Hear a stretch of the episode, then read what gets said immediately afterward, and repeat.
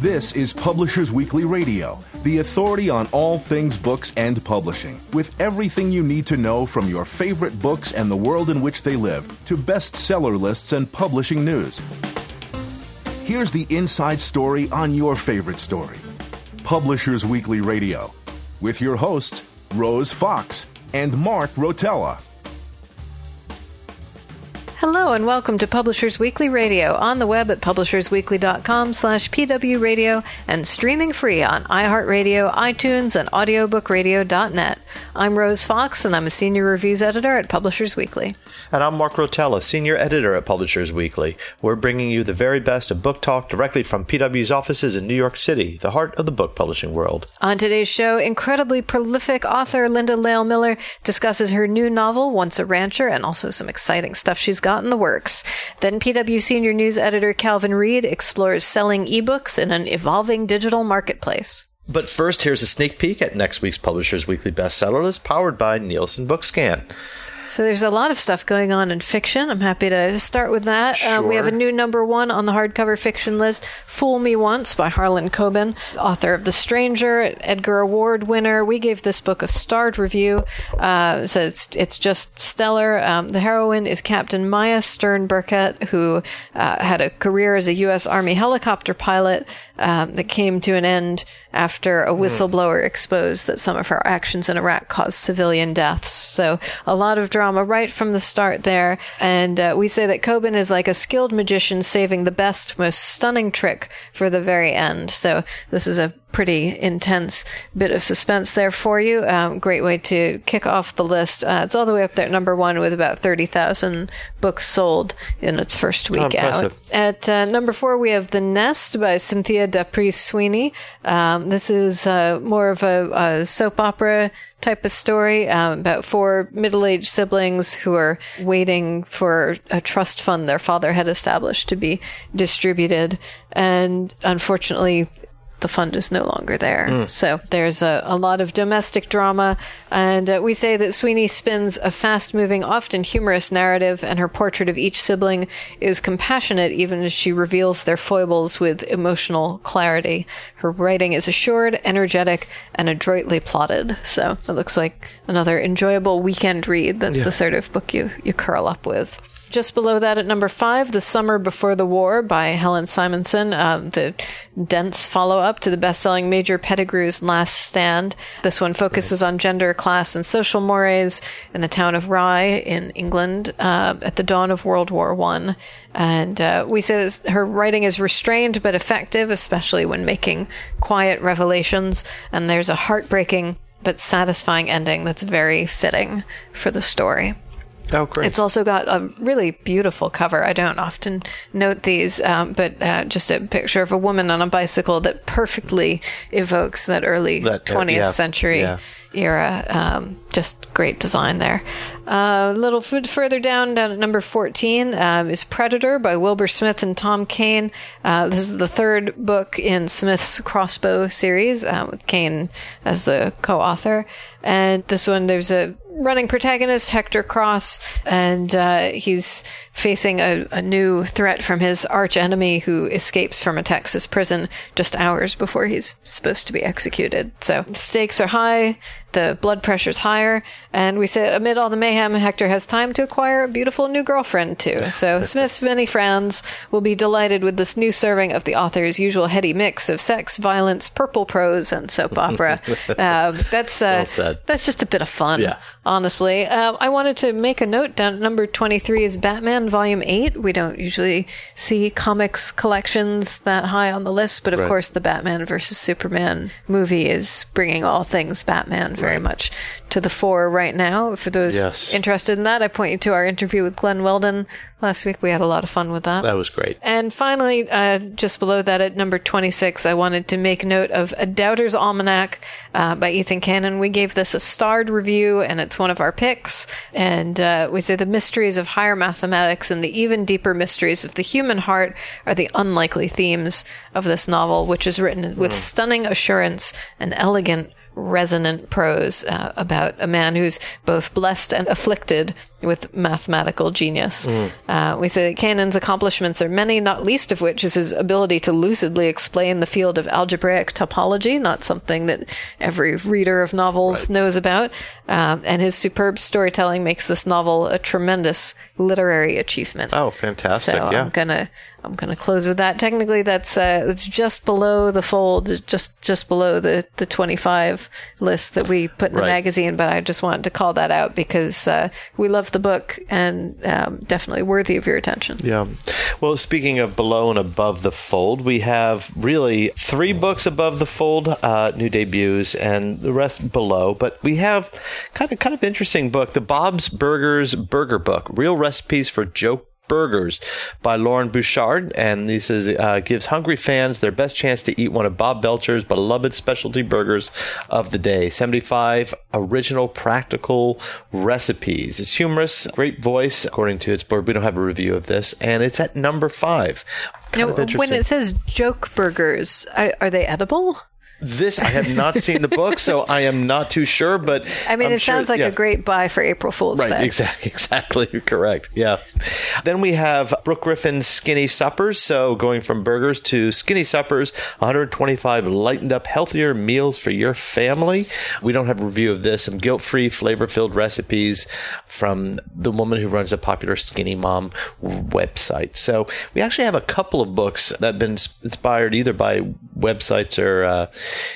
uh, uh, YouTube videos on this list, both uh, debuts and not. But at number 25, this is right at the fold. Uh, Bill Walton, Back from the Dead, published by Simon Schuster.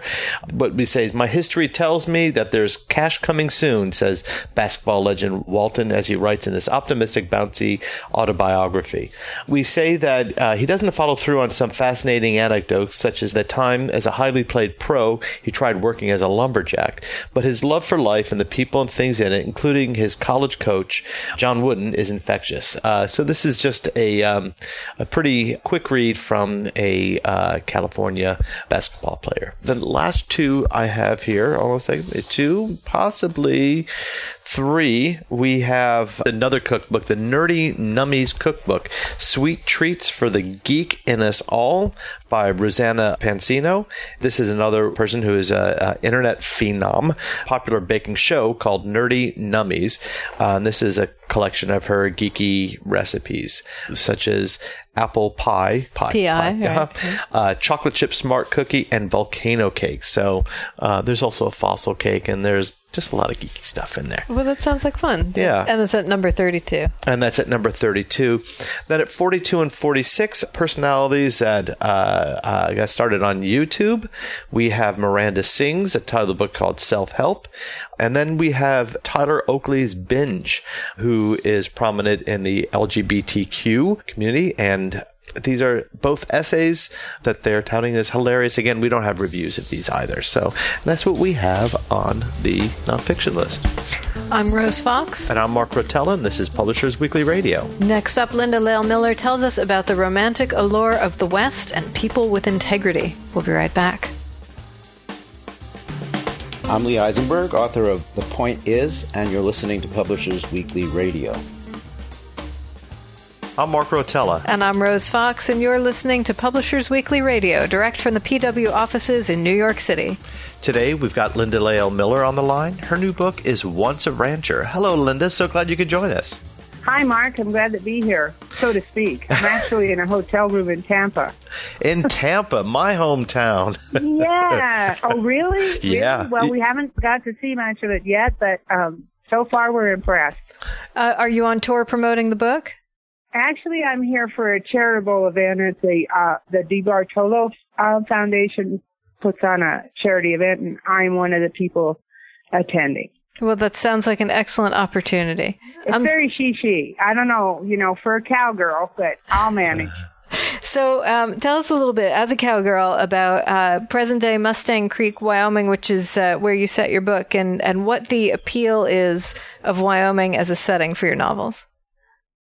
Well, I was I kind of had my eye on Wyoming anyway, and I so I took the little uh, trip down to Jackson Hole, and uh, I was just there for a few days, but it was so incredibly beautiful.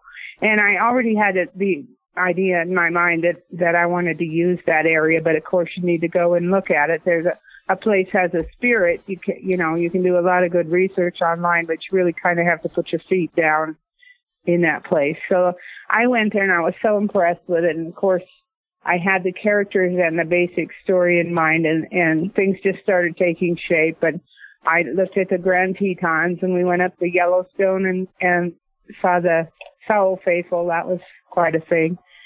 And the area just sort of gets inside you. It's a cellular thing for me and, uh, you become part of it and, and, uh, that enriches the story, I think. So tell us a little bit about the story of Once a Rancher. Well, this is the the first of a trilogy, and uh, in Once a Rancher is about uh, Slater Carson, and he is the eldest brother, uh, which is a theme with me in a in of three brothers that run this ranch. But because I've written a great many uh, ranch books, I wanted to add a, a, a few new elements to that. So this ranch has a vineyard, which is featured in the second uh, or the third book. I'm sorry. So we have your regular Wyoming cattle ranch, but it has a vineyard and a growing business, a winery. And this is run by the youngest brother, who's the third, the hero of the third book. So right now we're talking about the first book, and that is Slater, the eldest brother, and he is a documentary filmmaker.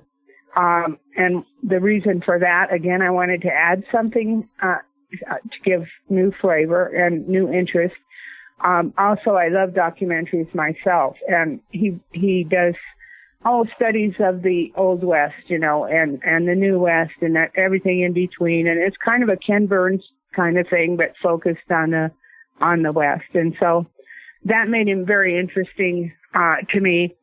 In in addition to being an accomplished cowboy, as a vocation, it, it's you know it's pretty same old. So you gotta you gotta add some interest points. so tell us a little bit more about these three brothers and what appeals to you about writing um, these kinds of linked stories where a series of siblings get their romantic happy endings. You know, I think my fascination began w- way back with with uh, television. My favorite was Bonanza, and it featured three uh, three brothers, and for some reason, this um, the dynamics of being brothers and and fighting and sometimes being um, alienated from each other and seriously even feuding. And yet, when there's an when there's a problem from the outside, they will stand back to back, and that that kind of concept fascinates me. Uh, I think it's just the variation of of people and and you know how how different how many different levels we all live from and how many different people we really are depending on circumstance and and other interactions. And did these, that sound crazy and confusing or did it flow. No, that makes that makes a lot of sense because uh, you're absolutely right. We are different people in different situations, and um, I'm sure that this uh, oldest brother Slater Carson is one guy on the family ranch, and quite another guy when he's hanging out with other filmmakers. Yes, he yes he is, and and I I love that all of us are are actually very diverse. If it's a matter of noticing, you know, and in today's society that's hard. We're all in such a rush, but then uh, his his love interest, um, and uh, she's much more than that because my heroines are always strong women in their own right, and they marry this man because they want to, not because they they need to be completed. You know, so they always have their own goals and their own objectives. And uh, the heroine is Grace Emery, and she has recently uh, been hired to run a local resort, and that's another big business in that area is, is resorts because of all the skiing and everything.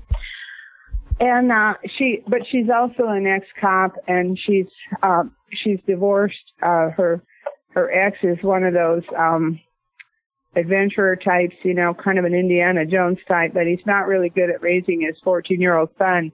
So she has this 14 year old son who of course is uh, in addition to just plain being 14, which is hard enough. you know, he has some other problems, and and this is the initial meeting as he he the boy steals a sign off one of the um, location vans or something, and you know this is how they get introduced. So I'm I'm curious about uh, you. You just uh, touched on it there. So she she had uh, relocated here for a hotel from I believe Seattle, um, and right. she's got her stepson whose name is Ryder. T- tell us mm-hmm. a little bit more about their relationship. I mean, um, uh, I, I I'm intrigued. Yeah, with, with Ryder. Ryder yeah.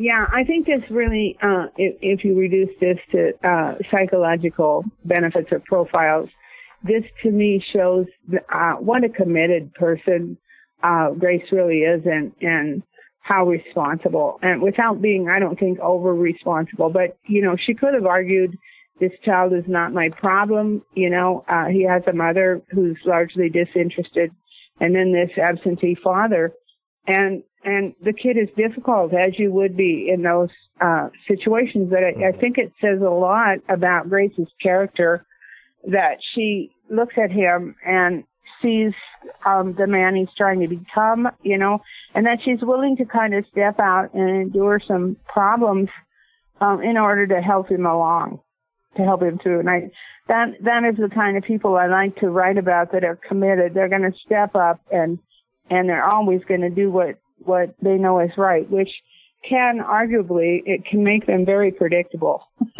that you know villains are easy to write about because they're not going to necessarily do the honorable thing, but heroes and heroines will invariably do. Uh, they're all about integrity for me, and if they don't have that, they're not um, they're not heroes or heroines in my books.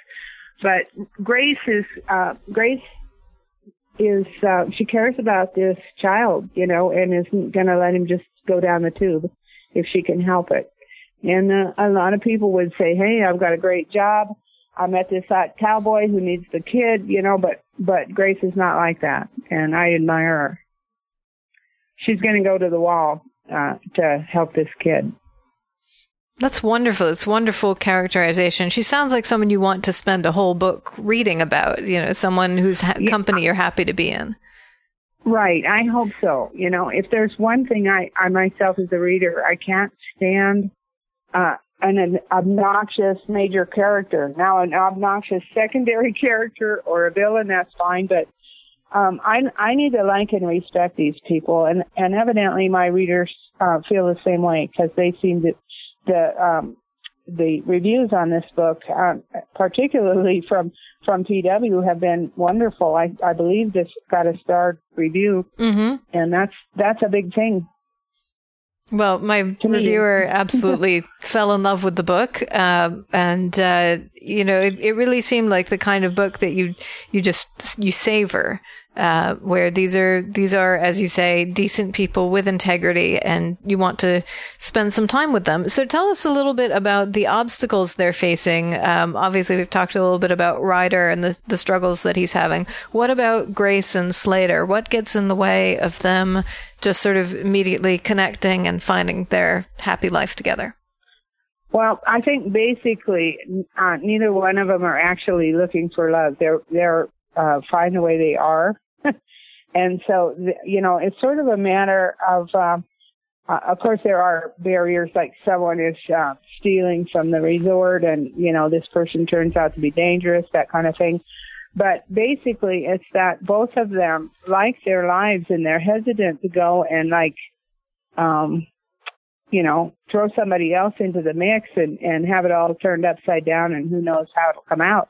So people, you know, sometimes will marry because, um, their life is bad and they think that that will change it, which is a sad, sad mistake.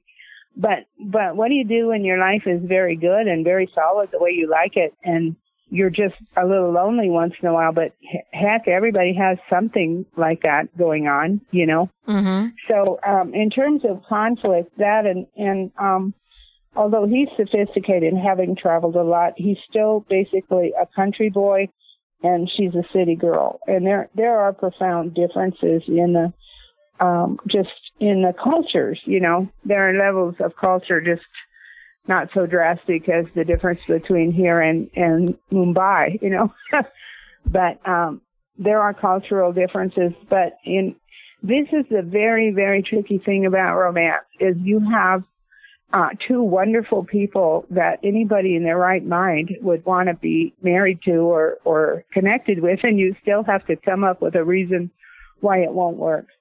And uh, this is why I, one reason I have consummate respect for romance authors because it is it, it is not easy to do that, especially when the readers tend to be very smart, very educated, and also well schooled in the genre. They've read multiple romances, so so you're trying to convince these very astute people that this might be the one romance where they don't get together, you know, and that's hard. You know, as I'm as we're talking, I'm I'm realizing how nuanced your your themes are. That, and maybe it's because I haven't read uh, uh, many romance novels, but maybe uh, stereotypically you you wouldn't have this kind of nuance or complexity of relationships in in a traditional romance. Do you find that true? I think maybe in the old fashioned, the way it used to be done, but current uh, romance writers are very, very good writers, and and it has always been a training ground for people who who come out and become great, like Nora Roberts, like Sandra Brown. You know, I tons of us. Debbie Macomber have come out of that, uh, so it's a training ground. So I never like to I never like to imply that it's you know if you had to adhere strictly to the formula, then it would be time to tear out your hair. but uh, I think a lot of people use nuances. I'm, I, I don't think I have a corner on that, but it's a lot about psychology and the makeup of the person and, and what might be a conflict with one person would not cause another to hesitate, you know, so you have to lay your groundwork and for me, it's all, all, all about the characters. If I know my characters, then they'll tell me their story because I know what they're going to do. Uh, so you touch a little bit uh, on you know, very currently topical themes such as blended families, non-traditional parenting. Um, what led you to integrate that with your books? Well, I think that it's uh, I myself was a um, well still am a single parent since 1987. I have a lot of um, empathy for that. It's uh, early on when um, long before I was successful, I used to look behind the couch cushions to get lunch money. I mean, I've been there, you know, so I have a, a great emph- empathy for that. And I, and I like to show strong women, uh, equally strong men, but of course more women read these books than men. And early on, I learned that there are a lot of young women who are looking to these books to learn what it means to be a woman and what it means, more importantly, what it means to be a healthy woman with a healthy approach, you know. So you're never going to hear one of my heroines say, I have to have this man or I'm going to die, you know, or I don't care, whatever. No, no hitting, you know, none of that stuff is cool. And, and I like the idea of conveying that to, if one reader, if one teenage girl reads that and identifies, then it's worth it. What a wonderful but sentiment. I, I like to focus on strengths. Let's let's go with what our strengths are, and and of course uh, characters. Um, I'm writing now, uh, starting a big. Uh, it'll be a hardcover in the whole works, but it's a Civil War story. It starts mm. at, at around Gettysburg, and the whole concept of it is these ordinary people confronted with these incomprehensible uh, situations and and how they deal and I just marvel at the holy at at the human spirit, how they go forward, you know, in the face of things that you wouldn't you wouldn't think you could do, but you will if you need to. If they're in front of you, you will do it, you know. And I think that is just fascinating and incredible. And it really applies to all humans in all times. But it really brought it home to me writing about the Civil War because, you know, when you have people fighting to the death in your cornfield and you have people in your yard that are mortally wounded, uh, I mean, wow. And you still have to, and maybe you didn't have enough food in the first place, but you still have to cope. Well, that's, that's the kind of people I like to write about is people who can, uh, in any kind of adversity. And of course, there's no comparison between adversity in Once a Rancher and in, and in a Civil War novel. But the principle is really the same. That stepping up, that being present, being willing to engage with whatever you're confronted with. We're going to take a quick break, but don't go away. Book lovers everywhere love Publishers Weekly Radio, now on iHeartRadio.com. PW Radio brings you the best of books and book publishing news. PW editors Rose Fox and Mark Rotella offer lively interviews with your favorite authors and conversations with new authors you'll want to get to know. I'm Rose Fox. And I'm Mark Rotella. Join the community of book lovers at PW Radio. Every Friday and now on demand at iHeartRadio.com. Welcome back. We're talking with Linda Lael Miller, who's the author of Once a Rancher and is also telling us about this fascinating sounding Civil War book. Tell us a little bit more about that if you can. Is is that slated for publication sometime soon? Uh, well, it's it's in the marketing stage right now, and I'm going to New York for some meetings. The the idea is uh, very well received. It's an American saga. Um, these are longer stories, more complex with secondary characters and animals, and I always have animals. But they, basically, they cover the first war, one is that I'm writing now is set in near Gettysburg, in a fictional town near Gettysburg, um, but it mainly focuses on that. And and then the second book is is uh, Reconstruction. Uh, the third book is um, the First World War, mm. and yeah, or no, the third book is the West, the settling of the West, and this is all three families, uh, two white and one black, and how they they become sort of a dynasty, uh, and they settle the West, and it's a it's a long saga involving the, the their descendants, and it goes all the way up through World War II. So, and t- uh, tentatively, it's the Homefront series because it's about. Uh, again, I like to write about people who are there are a lot of books about the generals and they're out there writing in this battle and that battle and you know but I like to write about the civilians and and the women. The women basically did as much as Lincoln to hold the Union together because they're the ones who went out and cleaned up the mess.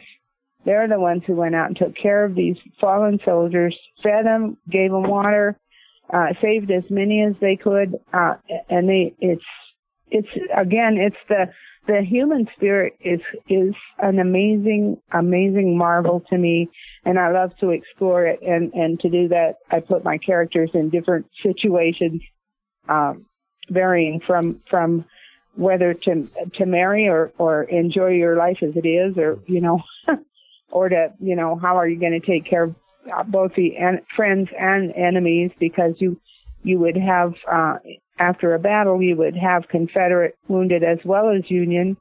And depending on which side are you, you know, are you going to take care of everybody equally or, or what? And, you know, don't get me started. I can go on for hours about it. Well, this sounds like such a huge project. How how did you decide to do that? I think people really identify you with Western romance. This is a big departure.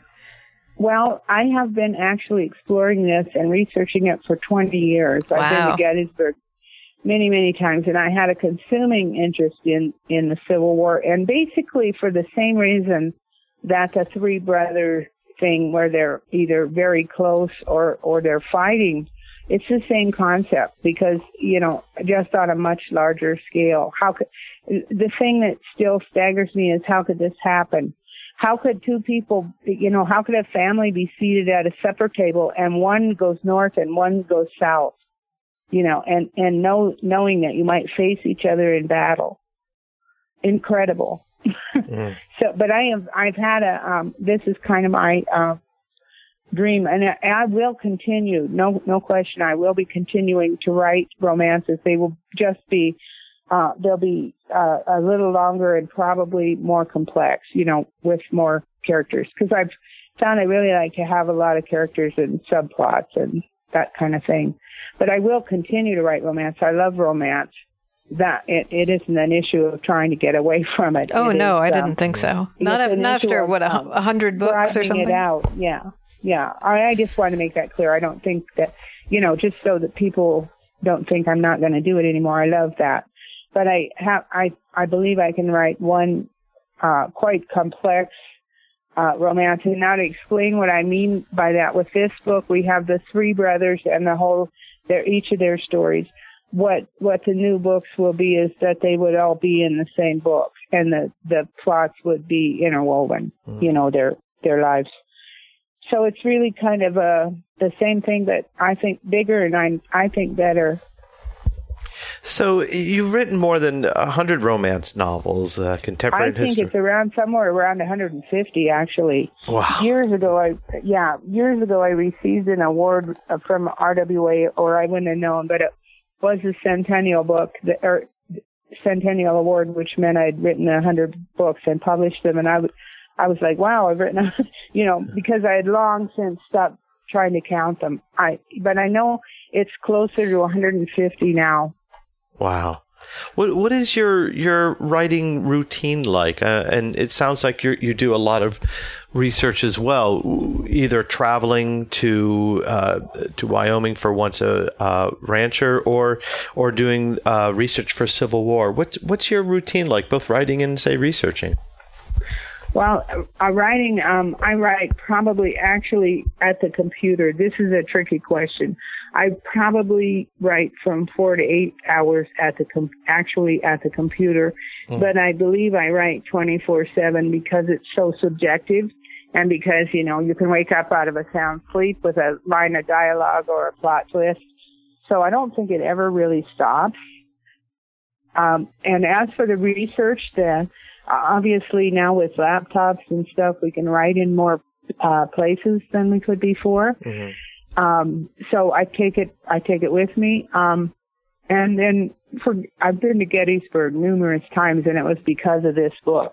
And it's more about, I can get the facts about Gettysburg from a book or a website, but there's again that sense that you only get if you're there. That, you know, it's something ah, it's almost quantum, you know, it's like, mm-hmm. like reading the energy or something without going woo woo. It's not like that, but it, it, you sort of become a part of it. It's like, it sort of infuses you or something.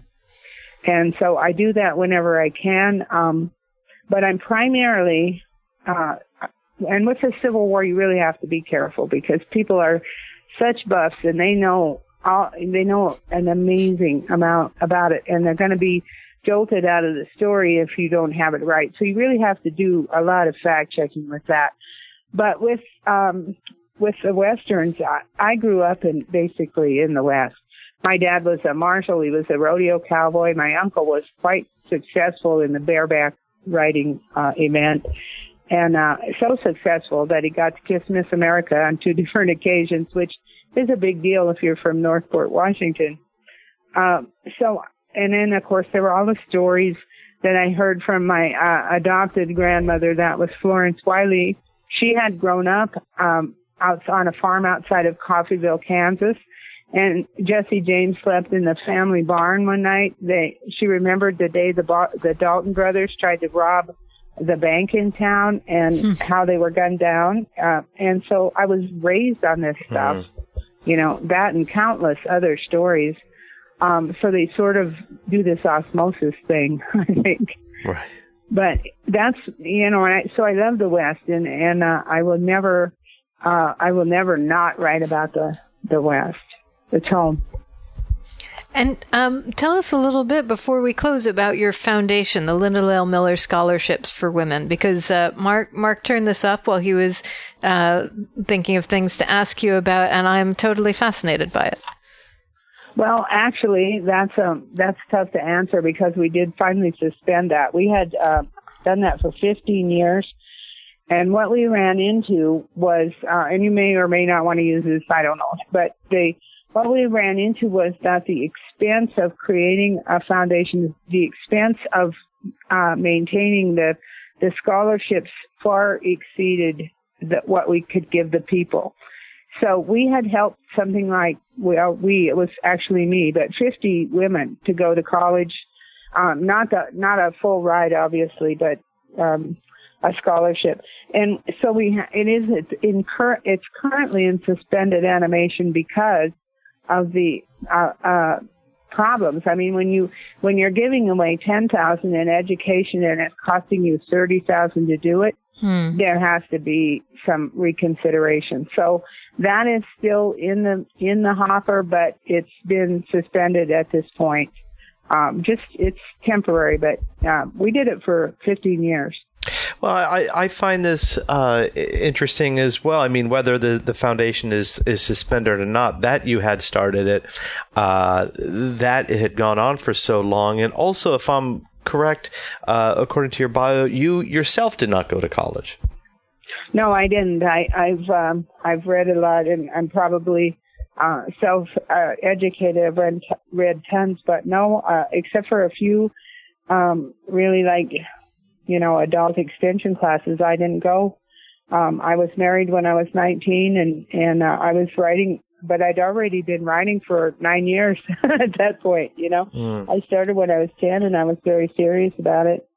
But um, the the the link with my scholarships is that these were usually displaced homemakers. Uh, they were, they had to be above, I think the age was 25. We made a few, um, uh, exceptions, but usually girls that are graduating from high school, they have more access to, to help, you know, with various grants and, and scholarships. But we found that women, uh, maybe they'd been divorced or, or, you know, whatever, um, they we had a gal that was had served in Iraq and came back and and you know the old story the husband had cleaned out the bank accounts and mm. left and all kinds of things like that but it was more like a bootstrap thing um and we it was non-traditional because we uh, paid for gas wh- whatever we would review the case um they had to write an essay uh, uh what the, what their goal was and what their circumstances were and that alone was enough to break your heart. I mean, I I wanted to give them all a scholarship, which of course was impossible. Uh, it, on many we probably gave like six laptops because in many cases they had everything arranged, um, but they but they couldn't do it without the laptop. We even had one whose son was being treated for cancer, and she would attend the um, University of Phoenix classes while she was while she was waiting for him at treatment while she was sitting with him. That just, you know, tore my heart out. And uh, she didn't actually win the, the one of the scholarships, but we sent a laptop, you know, uh, because she obviously needed it and was obviously doing something very constructive. She had one, but it was so old, it you know, it wasn't, it wasn't uh, meeting the meeting her needs. But I will never ever forget the picture she sent me of herself and this and her little boy opening this box. And this boy, his face was all swollen, you know, from whatever treatment he was having. And there was this look of transcendent wonder on his face. And I, I never forgot that. It was worth a million laptops. And, and that was another reason that, um, it wasn't just for the mothers. I wanted the children to know there are people out here, there are actually many of us who who care what happens to you because sometimes when they're in the inner city or whatever, they think nobody, they think they don't matter. And there's very little to change their mind about that. so when they get the idea, because the truth is there are a lot of people out here that uh, obviously you're probably among them who really do care and would help if they knew what to do. And I think it's very valuable to, if a child learns early on, especially in those circumstances, well, wow, you know, there are people who would do something like this, you know, and, and maybe I do matter. And that probably, if you get to the bottom line, is the whole reason for it. So I ran on too long, I bet. No, not at all. I'm just I'm sitting here enthralled. It's just a wonderful story. Thank you so much for coming on the show and um, for for telling us all about this amazing venture. I really hope you can get it out of suspended animation very soon. I'm sure we will. I had a, a lawyer working on it. Great guy. He's doing it pro bono. So we, we should be able to bring it back at some point. We just want the money to actually go to the people and not to the administration. mm, right. We've been talking with Linda yeah. Lael Miller, and you can find her book, Once a Rancher, in stores right now. Linda, thank you so much for taking the time for us. I really appreciate thank it. Thank you. I hope I get to talk to you again. That was fun. That was fun. I'm Mark Rotella. And I'm Rose Fox, and this is Publishers Weekly Radio. Next up, PW Senior News Editor Calvin Reed talks about changes in ebook sales, so stay tuned. I'm Deuki Hong. And I'm Matt Rodbard. We're the authors of Koreatown, a cookbook, and you're listening to Publishers Weekly Radio. I'm Rose Fox. And I'm Mark Rotella. You're listening to Publishers Weekly Radio, direct from the PW offices in New York City. Every week we get insider info from Publishers Weekly editors and contributors. Today, PW senior news editor and cool dude Calvin Reed, he told me to put that in there, is here to tell us all about uh, some interesting stuff that's going on with ebook sales. Hi, Calvin. Well, he is the coolest dude in the is- office, Well, I have to apparently say. he's a bit of a dork too. But anyway, yeah. Well, uh, always glad to be here. Um, yeah. Well, uh, I'm working on a piece now, and uh, uh, tentatively headlined "Selling Ebooks in an Evolving Digital Marketplace." Uh, the the piece really came about because obviously at the bigger end of the business we're seeing ebook sales decline after years of really explosive growth in the ebook sales market And Uh, are these declines in percentage versus Uh, in per- in- or, or in, in- real numbers? no, these are these are ebook sales declining year over year from the previous period measured. I mean, I think our editorial director Jim Milliot's look at the, the AAP sales figures uh, in March, which look at the end of 2015. Uh, I think in that last quarter he had ebook sales down like 22 percent for adults, and I think even more Wow. for uh, kids and YA. But this is happening sort of across the board, and you know, there's a lot of discussion about it. Uh, it seems to be mostly happening among the bigger. The big five, the trade book uh, publishers. Now, there are a lot of theories going around. Some people say, well, you know, maybe there's a little ebook fatigue among consumers who bought a lot of devices, you know, new phones, uh, loaded up which is the tendency of book buyers. You know, you got a lot more books than you can actually read. Sure. Yeah. Uh, that's one theory. Uh, um, as you know, there was a big, in, in 2012, there was a big ebook price fixing case, um, basically around uh, controlling the price of ebooks. Most most big publishers were uh, unhappy with some stream discounting that was going on at say Amazon, and because of the developments out of that case, the ability of publishers now to go back to the agency model. Uh, I'm not going to go into that whole rigmarole between wholesale and agency, but you know that switch is what uh, prompted the lawsuit, uh, the action by the government, and what we have now is new agreements that uh, enshrine the agency model, which allows the publishers to more control over the price. And prices have gone up. Uh, publishers now uh, say that the data is inconclusive about that. Some do anyway.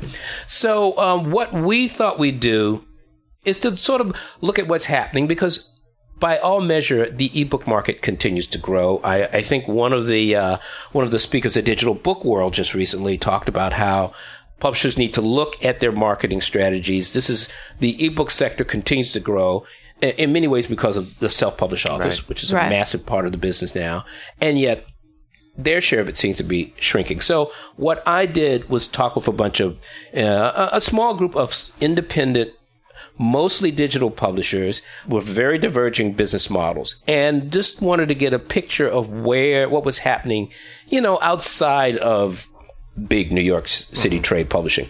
You know, what I found was that once again, a market that continues to grow, uh, certainly for these small publishers, some of whom have seen some of this uh, softness in the market, but found ways to respond to it. The publisher that I talked to, and they are all over the place, so I'll, I'll try to give a little profile of all of them.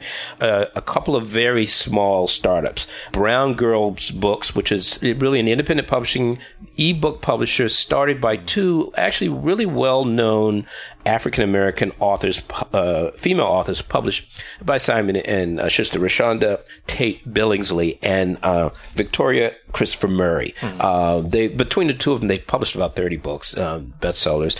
African American women's fiction, generally speaking. So they're they're very small. Polis Books actually launched, I think, about two years ago by Jason Pinter, a novelist himself. It's a startup. They started out small. There's also Diversion Books, started by the literary agent uh, Scott Waxman, that has evolved very quickly. And in fact, Diversion Books and Polis Books actually are moving closer and closer to a more traditional model. They started as ebooks only, but they have since ramped up uh, very quickly to do print and digital simultaneous release of their front list, but they're also working really aggressively to build backlists. And we also talked with, of course, Open Road Integrated Media, you know, um, which is founded by uh, former Harper Collins CEO Jane Friedman. Um, that a very mature startup. I mean, they they're going to publish a thousand books this year. Yeah, Right. Yeah. Uh, and uh, last but definitely not least, Start Publishing, which is a division of Start Media, uh, which is a media content holding firm that actually uh, produces content in a variety of, of areas, film, uh, as well as TV, as well as book publishing. And they've been acquiring smaller publishers over the last two or three years. They have about nine imprints and have a backlist of about 7,000 books. Uh, now, you can go down uh, the list, and what you find, uh, what I found at all of these publishers is that they're still growing. Uh, they haven't seen declines in their ebook sales, except for one Brown Girls Books, uh, which I wrote about when they launched. I believe it was in early 2014. I think they've published 24 books since then. They're publishing uh, 22 this year. They hit a soft spot, as um, uh, Ms. Billingstein told me, in you know about five or six months after they launched. They got up to speed really fast and were doing well. Then they plateaued. What they did as former self-published authors. That's how they started. They went what she said, they went back to the basics of their publishing program. They put together street teams. They use social media. Now they all use social media. Sure. But they talk very much about how important it is, um, how digital publishing can be very effective in the African American community. They were very big on um, having these street teams. They uh, they hand they go to community events. They hand out T-shirts. They try to get word of mouth going uh, about their publishing program, and they have since seen an uptick in their sales. And they said early in the year now they're thirty to forty percent above what their sales were in the same period last year. They've also grown uh, in other ways. They've added four imprints, among them a children's imprint. They've added uh, Brown Girl's Faith, Christian fiction, uh, a romance line, and they're looking to do kids and teen YA books with an interesting twist. They're written by young people for young people, so that's kind of kind of an interesting move. But but they continue to grow and see sales growth at Open Road Integrated Media. I mean, very mature startup. Um, they have reached kind of a target figure. They offer about 10,000 titles. They really aggressively uh, push backlists. And then um, what I found to be a pretty candid conversation at their offices, um, uh, Jane said, look, um, the big publishers, as someone who formerly ran a big publisher, uh, backlist is not what they focus on. They're frontlist publishers, and that gets the bulk of the marketing, promotion, and attention. And she also suggested that the pricing and you know ebooks from the big houses have steadily gone up in pricing since the new agreements went in into effect. She thinks pr- uh, uh, pricing has to be taken into consideration. Uh, there is price sensitivity out there, particularly in the world of self-publishing, where um, really a lot of people talk about you know the sweet spot for our ebook being somewhere around two ninety nine, three ninety nine. The same we could could be said for. Uh, uh, I'll put it this way: one of the things Jane does at Open Road Union is really look for ways to market backlists.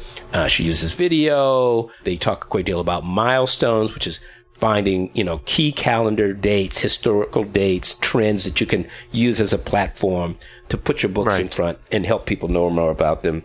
Other smaller publishers that are along those same lines, Diversion Books, uh, now run by a really um, impressive uh, woman, uh, Mary Cummings. Uh, really has a hand on. Uh, I had a little short conversation with her, and I think I ended it uh, with her. Said, you know, if I had a publishing company, I'd want you running it too. Um, and she talked about uh, how they use dynamic pricing, which is the really a kind of way of using data Right. um, and algorithms to constantly test pricing based on what your customers expect and what your competitors are doing. And she just talked about the whole range of things and what they think about in terms of uh, publishing. Uh, some categories are less resistant to, to price increases, as she mentioned, true crime, which she called the romance category of nonfiction. Um, yeah, that makes a lot of sense. she, you know, seven ninety nine on up. She seems says she seems to be able to sell as much as she can can sell. On that same true crime tip, Jane Friedman at Open Road mentioned that they launch online communities that promote all kinds of books. For instance, they have a true crime community that attracts, I think, over a million unique visitors a month. Wow. And they're launching two more communities this year, which she, she wouldn't give me the, uh, she wouldn't tell me what they were, what verticals they're going to be on, but there are more coming. So eh, there's just a wide range of, of, of, of things that people are going about to, to try to, to get their books in front of people. So, you know, I remember for years we had always, or at least early on, talked about enhanced ebooks. Is that something that actually drives people or, or, or would make someone uh, buy an ebook over something this else? this continues days? to be the the head scratching format of the digital publishing environment. Um, enhanced ebooks continue to be produced, but their sales tend to be dismal. Um, the only place you could maybe say where they've had an impact is in um, children's books, where uh, books, uh, ebooks packed with video or animated stuff or multimedia seems to have got some traction and there's some sales. But in the adult business, um, they don't seem, except for some very specific exceptions, they don't seem to get traction. Right. And they can be very expensive to yeah. produce. Yeah. Yeah. So that that two ninety nine three ninety nine spot is interesting because we heard uh, so much about the ninety nine cent ebook back when the the Amazon Mm-hmm. case was going on. So um, does does it really feel like the market's settled there? That's actually much higher than I would have expected. Well, I think what, uh, what I've heard from many publishers, not necessarily from these, but from uh, other publishers, is that setting a price point that allows you space to discount even further can be very useful too. One of the things all the publishers talk about are these various daily deals newsletters. Um, I think BookBubs is one of them. Uh, um, they, uh, uh, in fact, uh, Open Road Integrated Media has its own uh, email daily that offers all kinds of special authors. Um, Diversion Books uses them as well.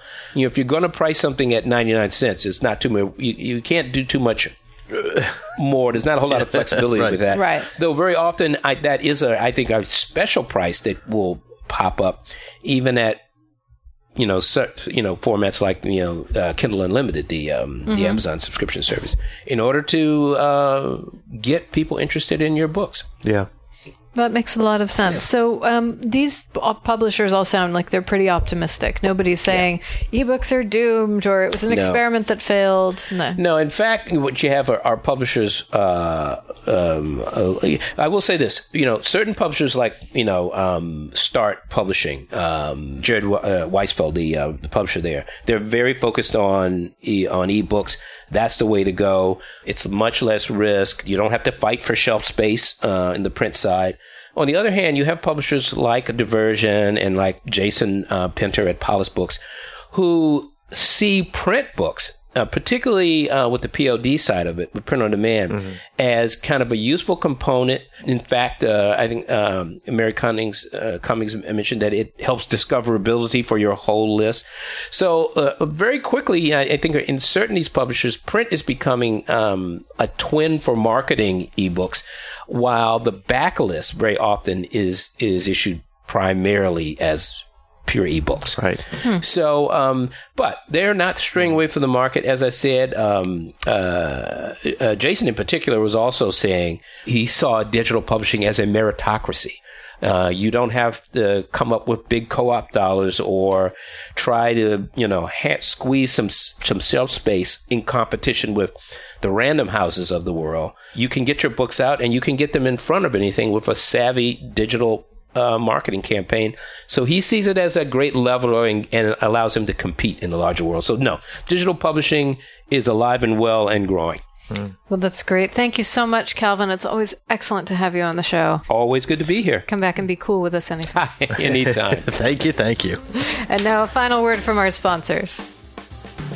Hi, this is Bridget Heos. I'm the author of It's Getting Hot in Here, and you're listening to Publishers Weekly Radio. And that's it for today's show. I'm Rose Fox. And I'm Mark Rotella, and you've been listening to Publishers Weekly Radio. Join us next week for an interview with Benedict Jacka, author of the Alex Verus Urban Fantasy series. We'll also have lots more juicy insider info on best selling books and the nuts and bolts of publishing. In the meantime, you can listen to this and every episode of Publishers Weekly Radio absolutely free at publishersweekly.com slash pwradio. Subscribe to our podcast on iHeartRadio and iTunes, and hear every new episode stream live on audiobookradio.net. Check those sites every week for a brand new episode giving you the inside story on your favorite story. Thanks for listening. You've been listening to Publishers Weekly Radio Show.